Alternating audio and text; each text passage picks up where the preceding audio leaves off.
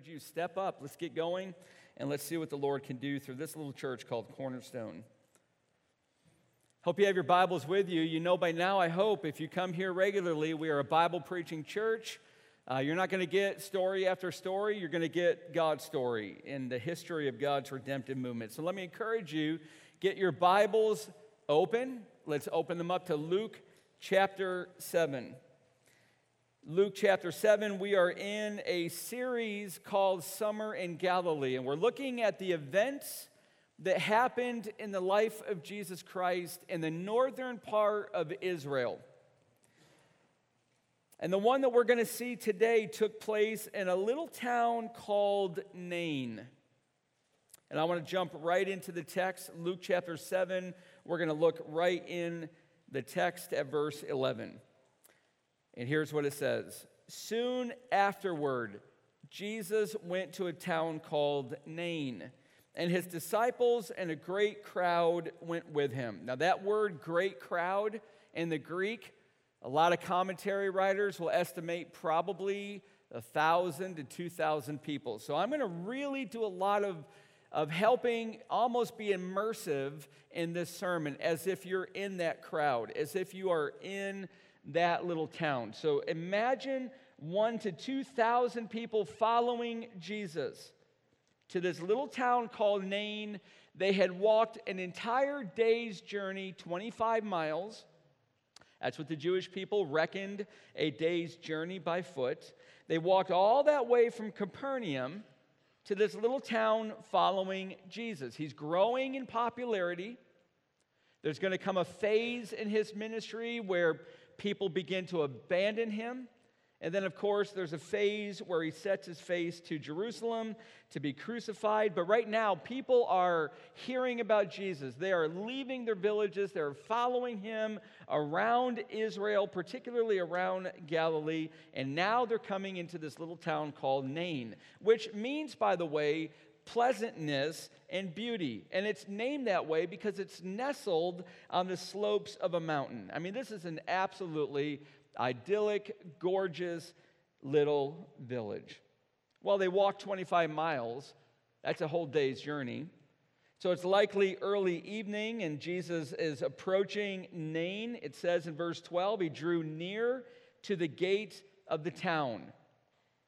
And when this crowd of one to 2,000 people following Jesus gets near this gate, they encounter another group that's ready to come out of the gate. It's a funeral pr- procession, verse 12. Behold, a man who had died was being carried out. He's the only son of his mother, and she was a widow. Now, that's a ba- biographical sketch right there. We've already been introduced to her meaning her husband had died. She's a widow. Now, her only son, you'll find out later, he is a young son. The only son that this woman has, he dies. Now, I want you to climb into this. Remember, I told you it's going to be a bit immersive. It's really going to get immersive in a moment. I want you to try to feel this. I want you to think like that woman was thinking. You see, widowhood was treated with the utmost respect among the Jewish people. Did you know, by the way, that they would take a special offering every three years to support actually several categories of people, widows being one of them, because they were dependent partly on the affection of relatives. Especially, they were dependent on their oldest son. You remember that there was more given by way of inheritance to the oldest son the firstborn son than the other children. Why? Because it was the birthright owner's responsibility, the older son's responsibility to take care of his family, including his mother when his father dies. But now, her only son, her remaining joy in life, her, her husband had died. Now, her joy, her son, He's being carried to his grave, and she is utterly alone. Now, funerals in ancient Israel actually are very similar to the way they are today, but they're very different than what we're used to. The Jewish people had developed 39 different regulations and forms of grieving. I'll give you a little bit of it. When they encountered extreme grief, they would tear their garments. That torn garment signified a torn and broken heart. But the tearing was to be done standing up.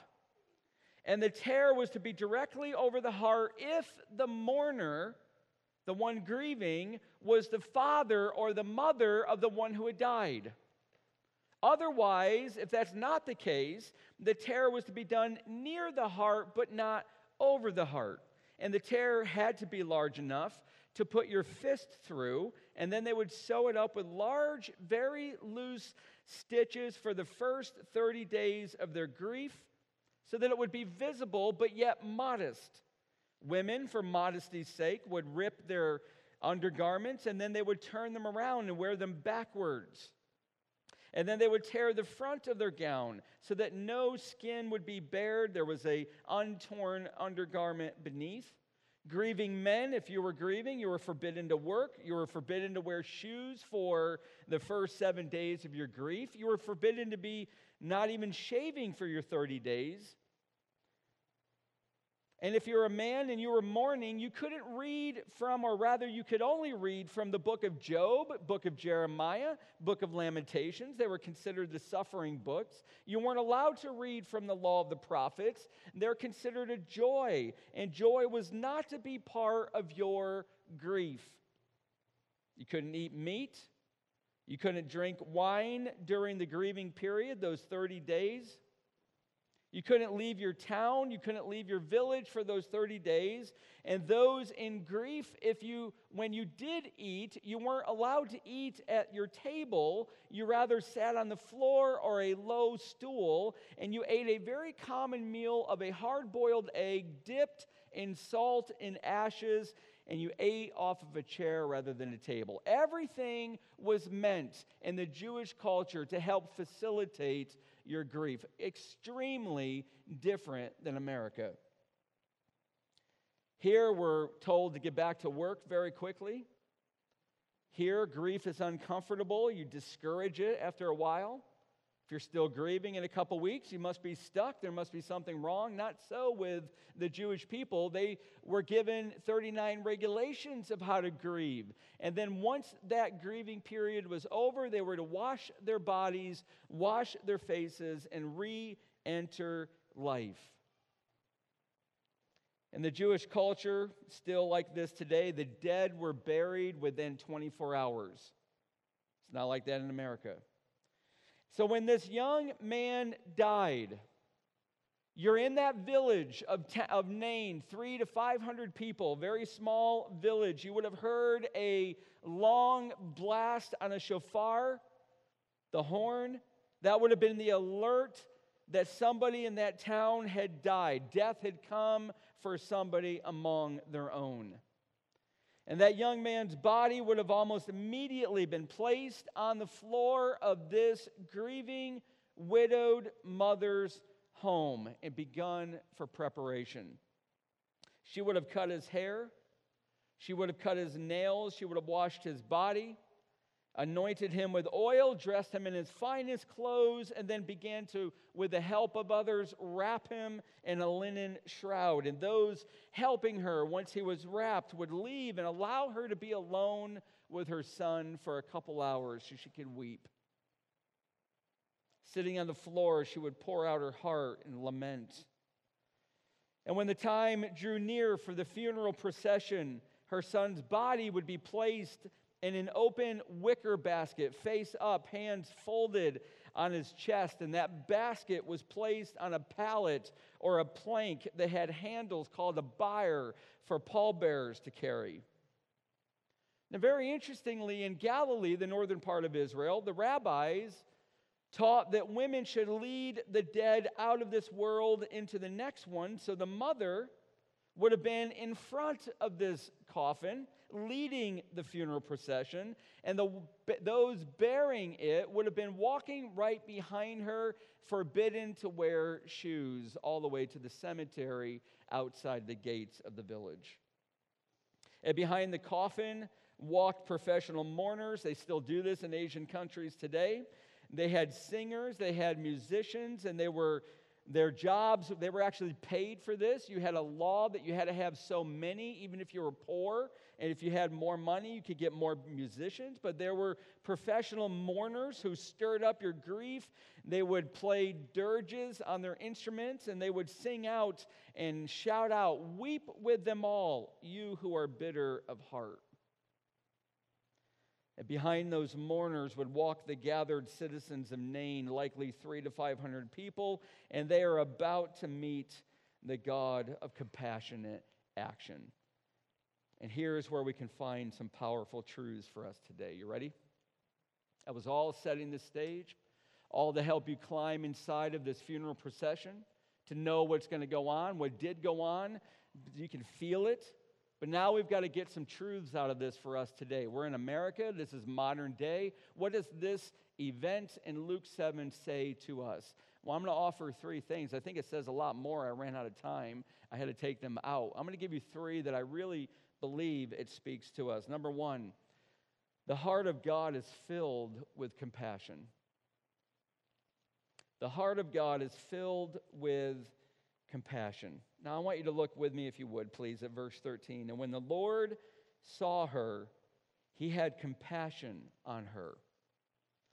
Now, I'm afraid that we read this, and by the way, this is repeated all through the Gospels that Jesus sees somebody suffering, and his response is a heart of compassion. And I think we see it so often that it sort of floats through our minds and we don't stop and we don't really camp on it long enough to really reflect well, Jesus is God in flesh. So if you want to know what God the Father is like, then Hebrews says you've got his exact likeness in Jesus. So the heart of Jesus is the heart of the Father and the heart of the Spirit. So we're talking about God, and the heart of God is filled with compassion. Now, by the way, this is absolutely revolutionary if you lived during this time, especially in Galilee. Galilee was flooded with Greco Roman pagan ideals and philosophies. Not so Judea, not down south. They were holding tightly to, to Hebrew religion and Hebrew thought. But not up north. There was a melting pot going on. And in the ancient world, the most noble ideal, now you're listening to this, this is amazing. I'll actually bring it into modern Hollywood for a moment. The most noble ideal, the perfect state of inner being to the ancient world, to Greco Roman philosophy, was what was called Stoicism. Now, you're sitting there, some of you, I'm sure, going, I have no idea what Stoicism is. Let me help you by bringing it into Hollywood. Think Leonard Nimoy, think Spock, think Star Trek, think the Vulcans. You've got a very good picture of Stoicism. That was their philosophy. You see, the Stoics believed that one characteristic of God was apathy the incapability of feeling. That, and I'm going to re-say, I'm going to say that again because I didn't say that correctly. They didn't believe that God had the capability of feeling. So they had a very sound argument, it seems, because if you can make somebody sad or glad, then for that moment, you influence that person. And for that moment, then, if you're influencing that person, that means you're greater than that person. You're more powerful than that person. So the Stoics argued that nobody could be greater than God. They're reasoning through this. Therefore, God must be incapable of feeling. He must not be able to be having your influence exerting on him. But Jesus, God in flesh, sees this grieving widow, and the text says he had compassion on her. Now, what is compassion? Well, to the Jewish mind, it was a yearning deep in their bowels. When I say the word bowels, some of you are thinking bladder. That's not the way Jewish people thought of the word bowels. They considered it the very deepest, most inner part of a person's being. I'll show you how that works. You might say that a movie was gut wrenching, or seeing somebody suffer makes you sick to the stomach, like getting kicked in the gut.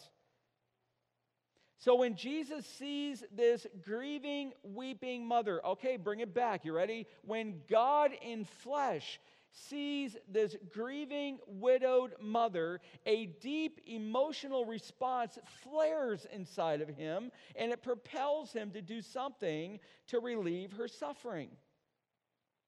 By the way, you must know this, whether you believe it or not. I'm trying to persuade you of a truth. And some of you, I'm afraid, don't really believe this truth here. I know you get it here, but it's got to get 18 inches south to your heart. When God sees your suffering, friend, there is a deep movement in his inner being for you, and it propels him to action. He's not up there as a stoic. God is not there untouched by your grief. He's not up there untouched by your suffering. You've got to get it down in your heart. When I suffer, my God suffers as well. And in verse 14, we get to see what that compassion motivates him to do. Then he came up and touched the bier. That's the plank on which the coffin was setting. They had the handles for the pallbearers, and those pallbearers stood still. Now, this would have put a gasp through the one to 2,000 with Jesus that are watching this, and the three to 500 coming out of Nain, because no priest would ever touch a coffin. In fact, a month before any Jewish festival, they would send work crews out and they would repaint all of the headstones, all of the cemeteries a blazing white because their belief was if you touched anybody that was dead or anything that had been in contact with a dead person, it rendered you spiritually and ceremonially unclean and impure before God. And you would have to go to the temple and you would have to offer a sacrifice to be made clean again. There's no priest that's going to touch anybody dead. This is why the Good Samaritan, you've got the Levite and you got the priest that crosses the other side of the road. They thought this was a dead body. They're not touching it. They're not going to get ceremonial unclean, but not Jesus. You see, compassion always costs us something. And this is why there's not a lot of us that are that compassionate. Compassion will always cost you something. It will cost you finances. It will cost you time. It will cost you your effort, sometimes your reputation. But Jesus isn't going to let anything stand in the way of relieving this woman's suffering. So, verse 14, he said, Young man, I say to you, arise. And the dead man sat up and began to speak, and Jesus gave him to his mother. This is the heart of God. He is filled with compassion that demands his action that will always be determined to relieve suffering. But there's more to this, and I think this is one that we need to really understand and believe as well. God always sees the big picture. He always sees the big picture. He said to this grieving, widowed mother three words that I think at first feel so hurtful Do not weep. All right, I want you to imagine something. You're at a funeral, and you've got a father or a mother, or a father and a mother who just lost their child, and they're crying, and you walk up to them when it's your turn to wish them condolences and let them know you're praying with them. And instead of saying, I'm praying for you, you say to them, stop crying, how would that feel? So, can you feel a little bit of the brashness of these words? Do not weep. You know, there's a biblical Greek word for weep, which means to cry very silently, to to cry like you're saying goodbye to a really good friend. But that's not this word weep. This word weep means to sob and to wail out of pain and hopelessness. This mom who is leading her dead son to the cemetery according to rabbinical law is sobbing and wailing, and you can hear her over the musicians. And Jesus walks to her and says to her, Don't weep as one who has no hope.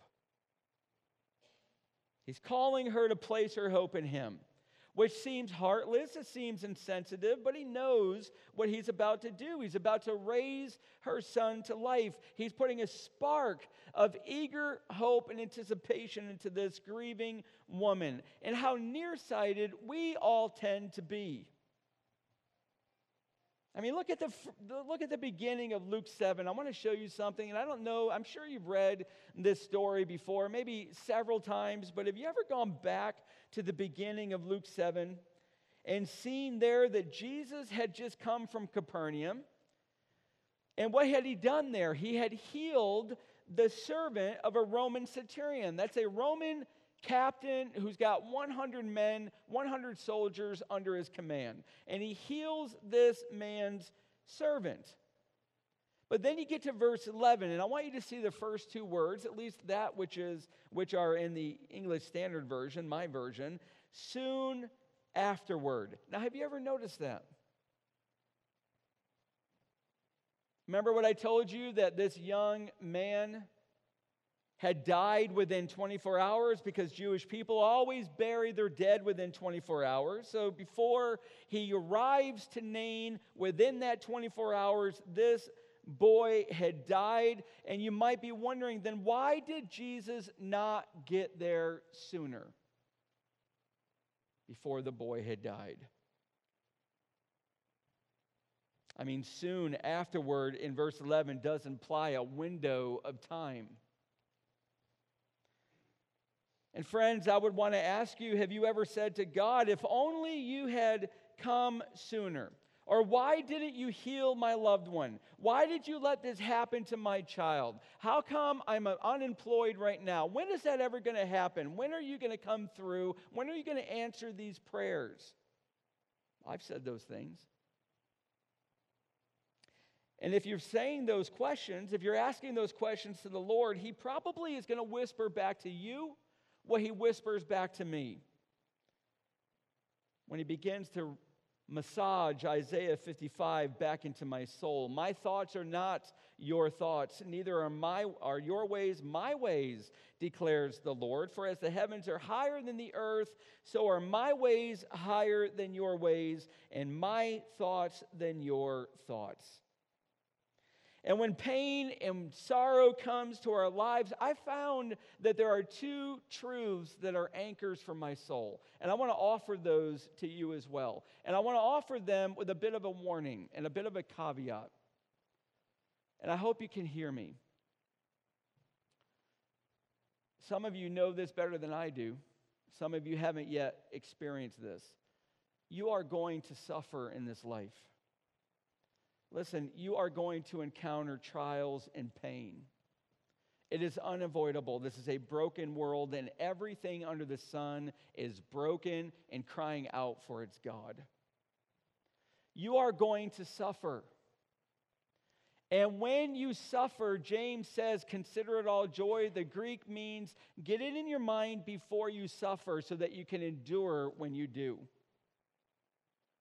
Don't wait until you suffer and then flee to the Lord. Don't wait for the waters, the Bible says, to go over your head and then call out for the Lord. You learn these lessons now so that when you inevitably suffer, they're anchored there. And I'm going to give you two anchors that I think can get you through any suffering. And here's the first Nothing will come into your life, Christian speaking to Christians. Nothing will come into your life but that which contains your ultimate and highest good. You're going to struggle to believe that. And I'm telling you, it's true. And sometimes your heart will scream that this cannot be true in this circumstance. And that is especially when you need to cry out, even if your faith is weak and faltering.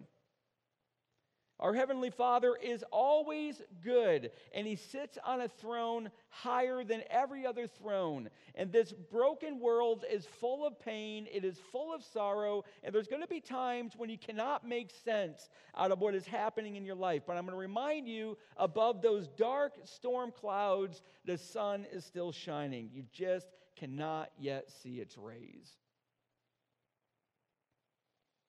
Paul said in 1 Corinthians, For now we see in a mirror dimly, but then face to face. Now I know in part, then I shall know fully, even as I have been fully known. Do you know that ancient mirrors weren't made out of glass? They didn't have glass back then, not in biblical times. They were made out of highly polished obsidian or metal, which was usually bronze and they could only give a dim reflection. You couldn't see details. You could basically see shapes and a little bit of a little bit of detail. And what Paul was saying is that one day we're going to see clearly, one day we're going to know clearly, but that day is not today. But we must trust our God even in the midst of it. And the other truth is actually a question. And I wonder if you've ever actually asked it of yourself. It's one that I have to boldly ask myself, and I don't always pass the question. Here's the question What do I want more in this moment, my own welfare or God's glory? Now, I want you to brace yourself and ask that question and really be honest. What do I want more in this moment? My welfare, things to go the way that I want them to go, where life conforms to my will, or God's glory to reign supreme?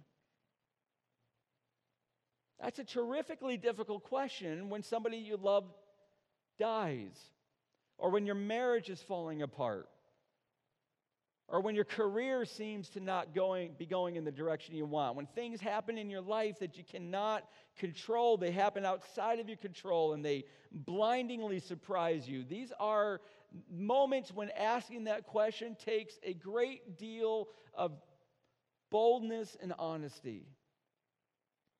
And it's a struggle for most of us, I think, and we need to remember that all of us need to be the same as Jesus, who wanted nothing more than his Father's glory. And look at verse 7 and or verse 16 in chapter 7. Fear seized them and they glorified God. This was the ultimate aim of why. listen, I, this is going to be hard to hear. You ready? Very difficult, but it's true nonetheless. The ultimate aim in Jesus healing that dead boy, bringing him back to life, was not mom. That was secondary. The ultimate aim was that in doing that, he's going to bring great glory to his Father. This is what galvanized Jesus to action. This is what dominated his choices. John 17, 4. Father, I glorified you on earth, having accomplished the work that you gave me to do. So the question is this What do I want more in this moment of this trial? My welfare, things to go my way, or God to gain the greatest glory? Is that your highest motive? That in all ways, even as I trust in Him through this trial, that He will be seen through me, that my response will be one of peace that my character be one that the Spirit of God is weaving into it. That I will trust Him even through that trial, that I will show Him off to all those around me at work, all those around me in my family, all those around me on my teams and in my schools. This is how you trust a God that cannot do but the highest good for His children.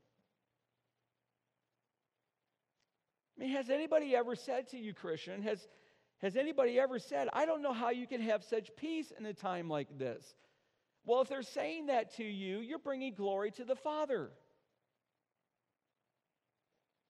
And God shows himself in his mighty acts, and we show him in our trust and our obedience. And we have opportunities to declare our trust in our Father who loves us beyond measure.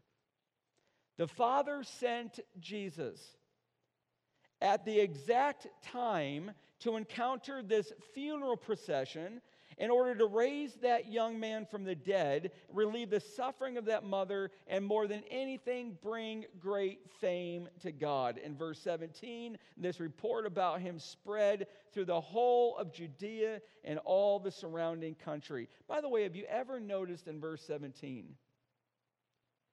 Actually, have you ever remembered that Judea is down south? It's 80 miles away, three days' journey. They didn't have telephones. They didn't have Google. They didn't have Facebook. They didn't have WhatsApp. They didn't have texting. This event spread over all of Israel from the north to the south until the entire country knew what Jesus had done and brought great fame to the Father. But what they didn't see is that the resurrection of this man points to a much, much deeper truth. And here's point number three, my final one salvation is all of grace. And the dead man, verse 15, sat up and began to speak, and Jesus gave him to his mother. How incredible that Jesus brought a dead person back to life in front of thousands of witnesses. Yet, as incredible as this is, it speaks of a God who is after something even more incredible, something more wonderful. A few weeks ago, I had the opportunity to talk with an 81 year old man at the gym that I donate my money to. I happened to show up once. I met this man. I'll tell you how I met him. I was wearing a Dallas Cowboys shirt. True story. He's a Dallas Cowboys fan. You see what God can do through a cowboy person? I mean, it's amazing. I met this man. He is on his sixth round of cancer. He's already had bladder cancer and it's come back again. He's 81 years old. And he said to me that he's lived a long life. And if the doctor were to tell him he's only got six months to live, he says, You know what, Tim? I'm all right with that. I've had a long life. And he asked me when he found out that I'm a pastor, he asked me if a lot of people that I meet with who are dying struggle with death. And I said that in my experience, if they're older, their struggle is not with death, but oftentimes with regrets. And he responded, I don't have regrets. And I'm actually quoting him. I've done a lot of good things, and I've done some bad things in my life, but I've lived a good life. It really gave me a great opportunity. That's a window. If you're wanting to share the good news of Jesus Christ, you look for those windows. Colossians 4 that God is opening up. This was a window, it wasn't locked. I raised it up, I walked through it. I asked him, Can I talk to you about that for just a moment? He said, Yes. I asked him if there were a set of scales, you know, like the old kind that you used to get in a pharmacy.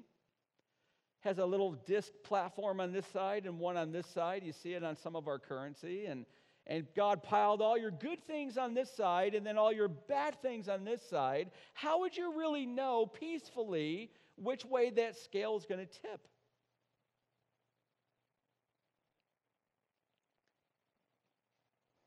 How do you know you've not done more sinful deeds in your life than good deeds? But my question wasn't yet to the gospel. I'm just trying to lead him there. I told them the Bible says in Romans 3:12 all have turned aside together they have become worthless no one does good not even one and you might be arguing, well, wait a minute. I know friends and I, I know unsaved people that do good things. They give lots of money to charities and, and help people at, uh, at food banks. They can do good things, but the point of Paul is that when you put God's perfect goodness next to even their goodness, it doesn't even come close. They're still in imperfection in their good acts. And I'm explaining this to my friend who's 81 years old and has cancer.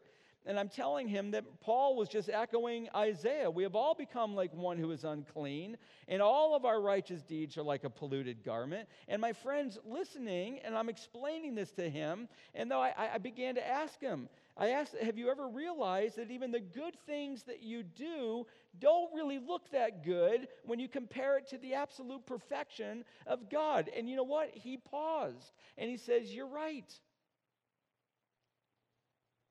And then he allowed me to explain that salvation isn't about what we do for God, it's about what God has done for us, sending his son to die in our place.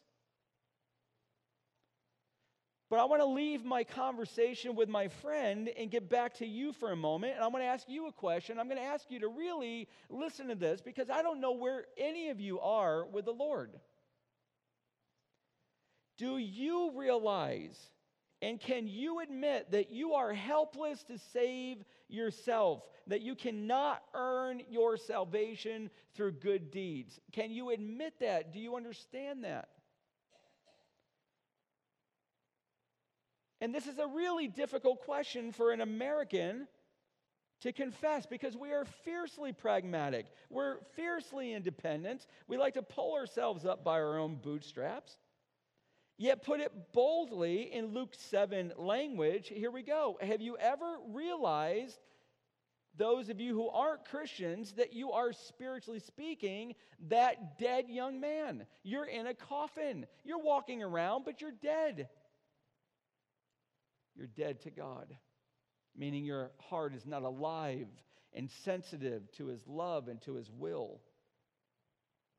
And what did that young man do to come back to life? The answer is nothing.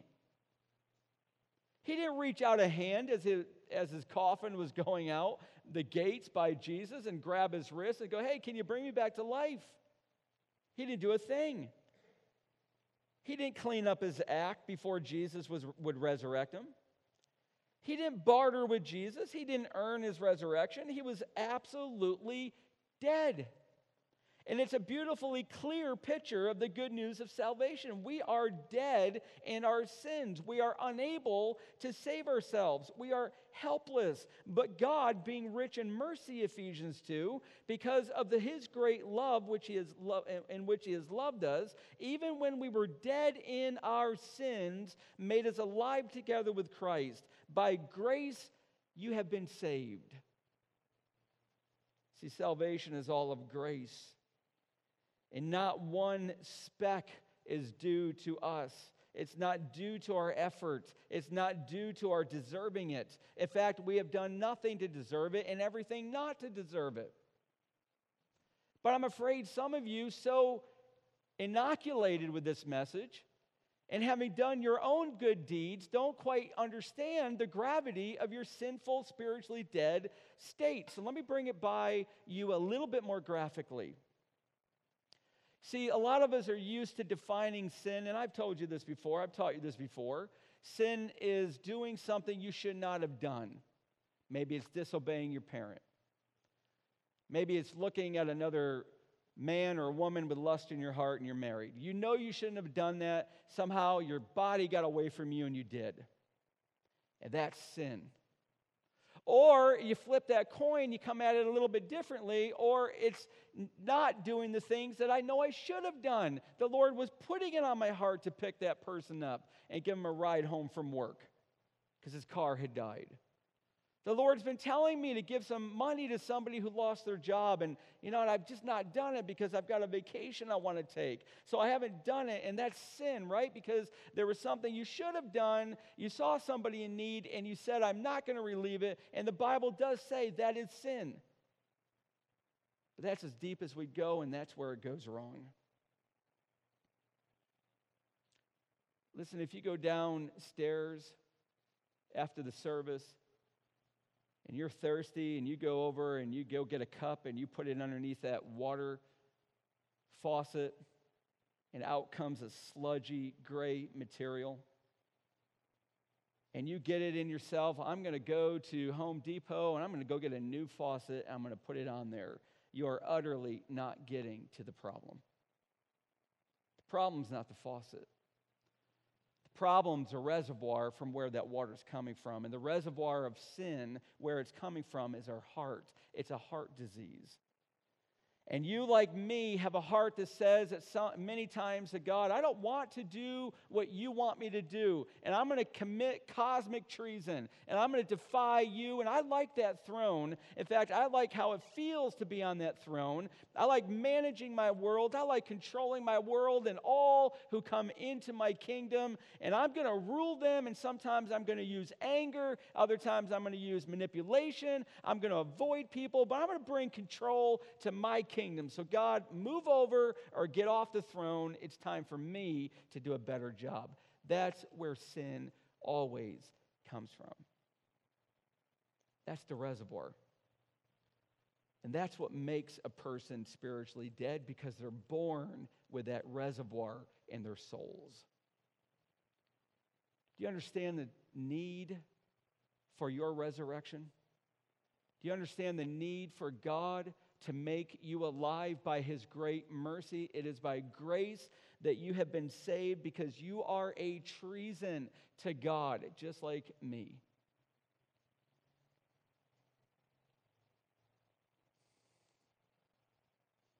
Salvation is all of grace. And what an amazing God we have. Are you learning to trust God in the midst of life's difficulties? Are you believing more and more that He does see the big picture even when you don't? Is there anybody that you know who is suffering? And is there a movement in the deepest part of you called compassion that actually propels you into action? Well, now you're imitating Jesus. And when's the last time that you had the privilege of witnessing and telling the good news to a spiritually dead person and watched God bring them to life. I don't think there's a better feeling on the planet. Do you pray for that? Are you faithfully telling others of the good news of your salvation? Are you letting your testimony of what God has done for you be on constant display with everybody that God opens up an opportunity with? That's the power of this passage in Luke 7. That's the God of compassionate action. Amen. I'm going to pray for you. And as I pray for you, I'm going to show you how you can become a Christian. And that might be just what some of you need to hear. So listen to this prayer and let's pray together.